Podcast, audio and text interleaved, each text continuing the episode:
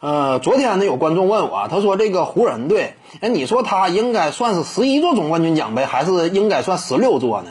我们清楚这个是有一定争议的。湖人队呢，你要说加上明尼阿波利斯那个时期呢，他是获得了十六枚冠军。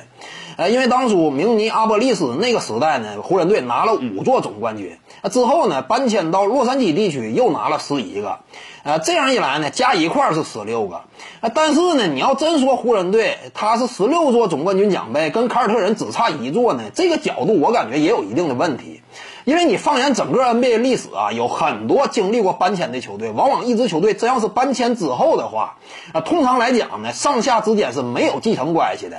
啊，当然也有一种情况例外，什么例外？那就是这两支球队啊，啊，所谓的两支球队呢，实质上是一回事儿。你比如说呢，原来的地理位置相对来说不是特别理想，就近的搬迁，你比如说差个三四十公里啊，五六十公里啊，基本还是在同城。这支球队整体的文化，周围的球迷基础呢，仍然是同一部。个人，你要说这种情况的话，你可以延续。你比如说，现在的华盛顿奇才跟历史之上的巴尔的摩子弹、华盛顿子弹，这都是一回事儿，因为他们基本上挨得非常近嘛。你相反的，你要说这个离的距离特别远的话，你比如说这个俄克拉荷马雷霆，他跟这个他原来是在哪儿？是在这个西雅图超音速，那这基本上就算是两支球队了。你看现在雷霆队。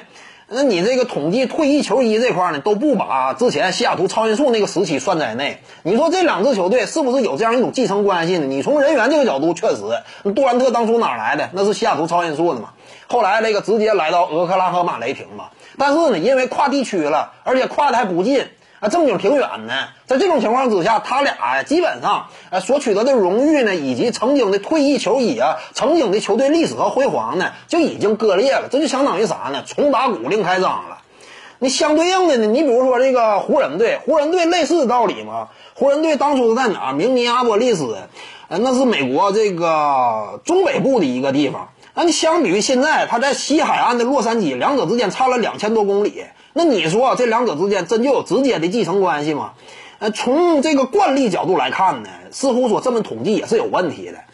呃，因为你看那个湖人队啊，他这个主场呃总冠军墙啊，基本上呢也是十一个总冠军旗帜。为什么他不放十六个呢？因为那五个不是在洛杉矶地区取得的，当地球迷对于那五个这个冠军旗帜呢也没有真正的认同感嘛。所以呢，你要就这个角度来说，那湖人队呢，也可以说这支球队历史上，呃，就是十一个总冠军。洛杉矶湖人，这是属于洛杉矶湖人的荣誉。呃，之前那五个那是明尼阿波利斯湖人的荣誉，这不不不太一样。这不像说勇士队，勇士队呢，金州勇士和旧金山勇士这俩挨得近呢，对不对？挨得近，它相对来说继承起来呢，都是同一波球迷，接受起来就更好，这符合通常的惯例。各位观众要是有兴趣呢，可以搜索徐静宇微信公众号，咱们一块儿聊体育。中南体育独到见解就是语说体育，欢迎各位光临指导。